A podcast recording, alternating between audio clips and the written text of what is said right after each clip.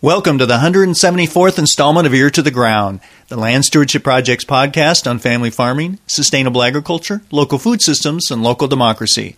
I'm Brian DeVore, editor of the Land Stewardship Letter. In Ear to the Ground one seventy-three, we discussed Indiana's Conservation Cropping Systems Initiative, an integrated team approach that has brought together farmers, conservation agency experts, scientists, and agribusiness firms over the past few years. Their common goal is to improve soil health in the Hoosier State by establishing, among other things, more cover crops in corn and soybean fields that are normally bare from late fall into early spring. The Conservation Cropping Systems Initiative's approach has turned out to be quite successful, with approximately one million acres of Indiana cropland now protected with cover crops. This success has come at a time when many other Corn Belt states are struggling to increase cover cropped acres significantly, and Indiana has become a national model for promoting and supporting soil-friendly farming practices. It's hoped that this success with cover cropping will prompt Indiana farmers to go beyond this one practice and establish integrated, holistic production systems that can build soil health in the long term. I recently attended a series of Conservation Cropping Systems Initiative field days in Indiana. One of the presenters at these events was Ray Weil, a soil ecologist at the University of Maryland and the co-author of the influential textbook, The Nature and Properties of Soils. During the field days, Weil talked about how Maryland has also had a lot of success getting large expanses of acreage protected with cover crops. But environmental officials in that eastern state have taken a much different approach when compared to Indiana. For one thing, through what is called a flush tax, Maryland pays farmers outright to plant cover crops. The good news is farmers there have an economic incentive to keep their land in continuous living cover throughout the year.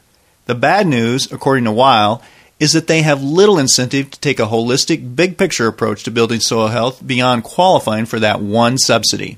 After one of the field days, I talked to Weil about Maryland's situation and why he thinks Indiana's integrated, education-based approach to improving soil health is preferable in areas like the Midwestern Corn Belt. Starting in the late seventies, uh, we realized that the Chesapeake Bay, as a body of water, was in bad shape. You know, it used to be an enormously productive fishery. And if you look at the Maryland flag and seal, it actually has, it's kind of a nice, you know, going back to the colonial days, it actually has got um, a farmer and a waterman on it. The farmer's got a shovel or something in his hand, and the waterman has, I don't know what it is, a net or something. So those two occupations, going way back to the colonial days, were the mainstay of the Maryland economy, watermen and farmers. And uh, the watermen were the people that, uh, you know, they were fishermen, but they, they were also uh, crabbers. You know, getting the blue blue crabs are a big thing in Maryland. Uh, if you go to, it's a Maryland specialty, and oysters used to be huge. We had our own sailing fleet, and you know, it's a long tradition, way of life of oystering, which is virtually gone now because the oysters all disappeared from a combination of disease and pollution. So it was in the late seventies that people began to realize that, hey, we've really messed up the Chesapeake Bay. If you look at the oyster production, it peaked in the early twentieth century. It was the oyster capital of the world.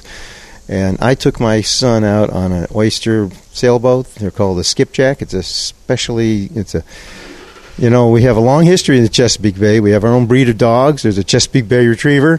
We have our own breed of sailboats. It's the, the skipjack, and it was designed for tacking back and forth for oystering and getting the oysters off the oyster. oyster beds, and uh, so it's a, it's kind of a romantic, uh, you know, historical thing. And they and they actually had uh, much like in deer hunting, you have a bow season and a gun season. Well, in oystering, we had a you know a skipjack season. They could go out early in the sailboats without motors.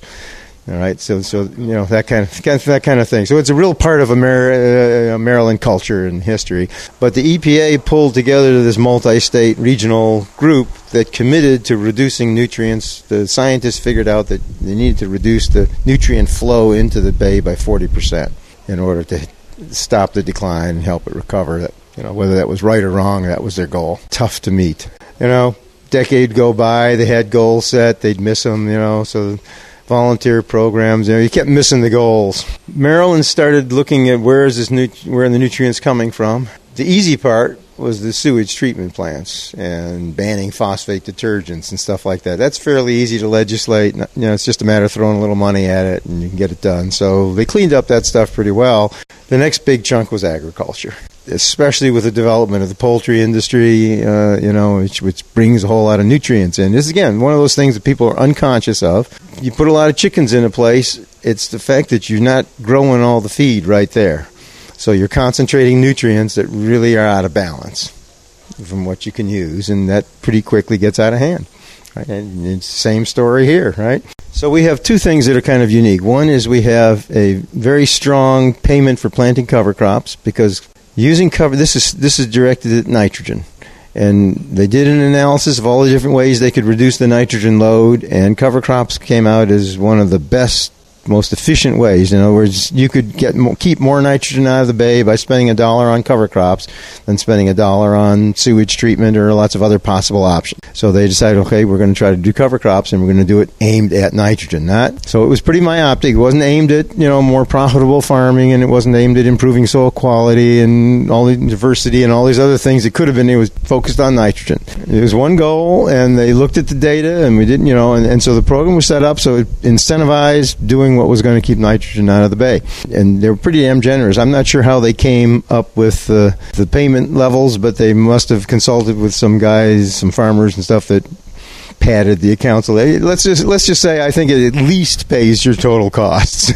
Probably you can make some money growing the cover crops. We had the advantage of having about seven million people in the state, and only about a million acres of cropland uh, that we were targeting. So that means their taxpayer would have a relatively low burden. So it's kind of the reverse ratio. Say the state in Indiana, I think it's got about the same number of people, but about ten, eleven, twelve times as much cropland. So it would be unlikely you could afford to do that. But the Marylanders, first of all, were very motivated to save the bay. This was part of their history and identity. And cover crops was the most efficient way to do it. So it was... They voted in a new tax that is part of, that's paid as part of your water bill and sewage bill, and uh, so this is mostly urban people that are paying it, you know. And uh, so it's Chesapeake Bay restoration, and a chunk of that goes to cover crops. About twenty, I think this year was about twenty-two million dollars. The base payment is forty-five dollars an acre for putting out cover crop seeds, and it's and it's um it's an action based, because of course, you know, if you're in a government program, you have to document what you did, and the easiest way is you show the receipts for your seed and you document that it was planted. It's a little harder to document that you actually got a stand or that you got certain, so so we don't know what the actual results were, but we know what people did. So you get paid to plant the cover crop, forty-five dollars an acre for the basic planting, and then there are incentives to get you to do it in places where it's going to capture more nitrogen. So there's extra payment for using rye as your cover crop, extra payment for doing it earlier in fall, uh, extra payment if it's a field that had manure spread on it in spring, uh, because that would be one that would need more. So it can go all the way up to ninety dollars an acre. And in fact, in the past, it was even a little higher than that. So with that kind of incentive, and with no acreage cap, initially there were some acreage caps, but, uh, you know, the idea wasn't, this was not to give income to farmers, like maybe the crop insurance program is really a way of taking money out of city dwellers and putting them into rural, right? It's a political decision. This was aimed at nitrogen. This was, this the, the subsidies came on around the same time that the nutrient management plans became mandatory. And they decided, well, any large field, so if you were thinking of corn and soybeans, think, well, any field that was any, let's say ten acres or something might produce, you know, a couple thousand dollars worth of crop. So that's they they did this, you know, government programs, you have to define it somehow. So the way they defined it was any any I think it's twenty-five hundred dollars of gross production.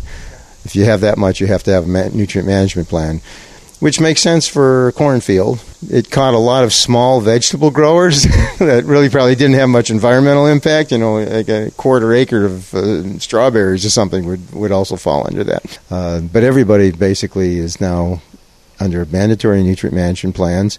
They had state people, extension people that could make these plans, trained to make them, but they also did classes and certified, you know, dealers and applicators and whatnot, to private people, consultants to do it. And farmers themselves could take a training class, so they could write their own, uh, but they had to be certified.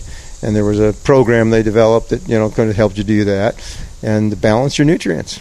And you could not, I mean, you had to follow this plan, and and particularly for nitrogen and phosphorus, you know, there were limits to what you could put on, and especially where your fields were already high in phosphorus. We had already gone through the nitrogen management and found out we still had phosphorus problems, so there were a lot of fields where you just, you know, you can't put phosphorus on that field. So that's mandatory, and around the same time they said, well, let's uh, let's use that. That's the, that's the stick. We'll use, for the cover crops, we'll use a carrot. And and so the, the carrot works pretty well, too. You've made it clear in your presentations that this is a, an example of, of how to, you have one goal and you, you do one thing. We have a different demographic here. We don't have the Chesapeake Bay staring us in the face. We have a little bit of a situation over in Ohio with Lake Erie, but in general, in the Corn Belt, especially where I'm from, Minnesota, the Gulf of Mexico is a long ways away. It sounds like, though, that you, from what you've seen, I, I wonder what you think of this system that has kind of been set up here in Indiana with these hubs of farmers who are kind of working together and are looking at it from a systems approach. I guess how that might may be a way to accomplish the same goals, but maybe in a more, I guess, holistic or more sustainable way, rather than just saying, we're going to pay you to do one practice and then that's what you're going to do.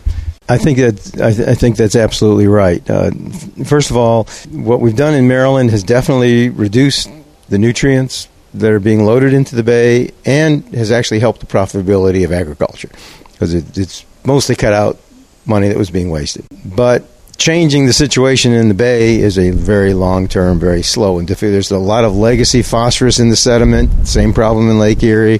There's lots of nitrogen already gone down the Mississippi. Even if you changed everything overnight on the land, it's going to take a long time, which is politically difficult to deal with, right? So you do all these things, you go make the sacrifices, you have the programs, and the end result just is very slow in coming. So we think we've sort of stopped the slide of the Chesapeake Bay and maybe turned it around a little bit, but it, the progress is very painfully slow.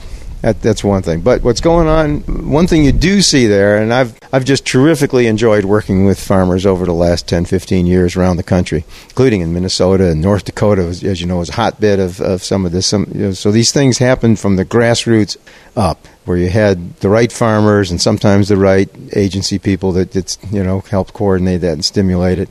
But farmers with imagination that, I'm not sure whether it's because of the internet age or what it is, but I think we're seeing completely new phenomena now.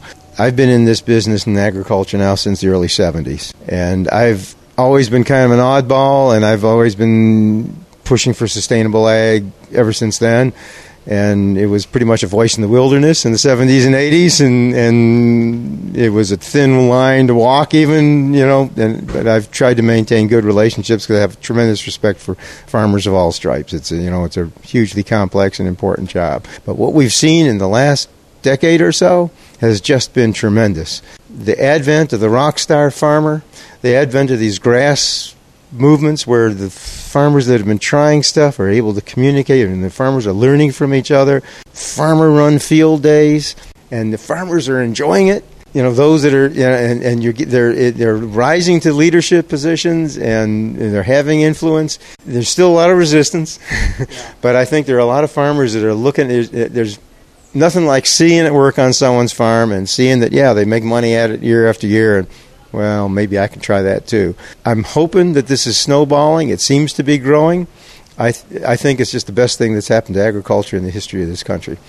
And it's just a hugely exciting time to be part of agriculture, that like the event we went to today, and these are happening all over the country. Indiana has got its act together pretty well, you know, where the farmers and the, some of the agency people and the folks at Purdue and Extension seem to be working together and not squabbling, and, and the idea of having a, a hub where, you know, some of the successful farmers are teaching some of the others around it is a great way to help organize it. But when you go to these guys that are challenged and they're solving problems and they're making money doing the right thing, and, you know, and they're excited about it, and they're getting, you know, they're getting credit from their peers, and, you know, it's just a terrific dynamic.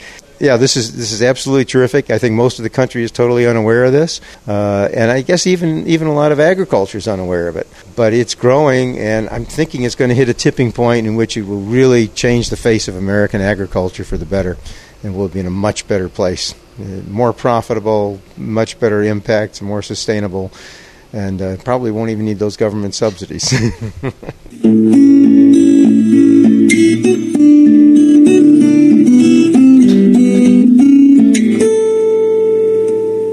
You can read more about Ray Weil and the Indiana Conservation Cropping Systems Initiative in the article King of the Cover Crops, which appears in the number four, twenty fifteen edition of the Land Stewardship Letter. It's available at w w w dot land stewardship project dot org. If you have comments or suggestions about this podcast, contact Brian DeVore at bdevore at landstewardshipproject.org, or you can call six one two, seven two two, six three seven seven. Thanks to Laura Borgendale, a Western Minnesota musician, for Ear to the Ground's theme music. And a special thank you to all of Land Stewardship Project's members who make initiatives such as this podcast possible. If you're not a member, visit land stewardship project dot org to learn how you can support L S P. Thanks for listening.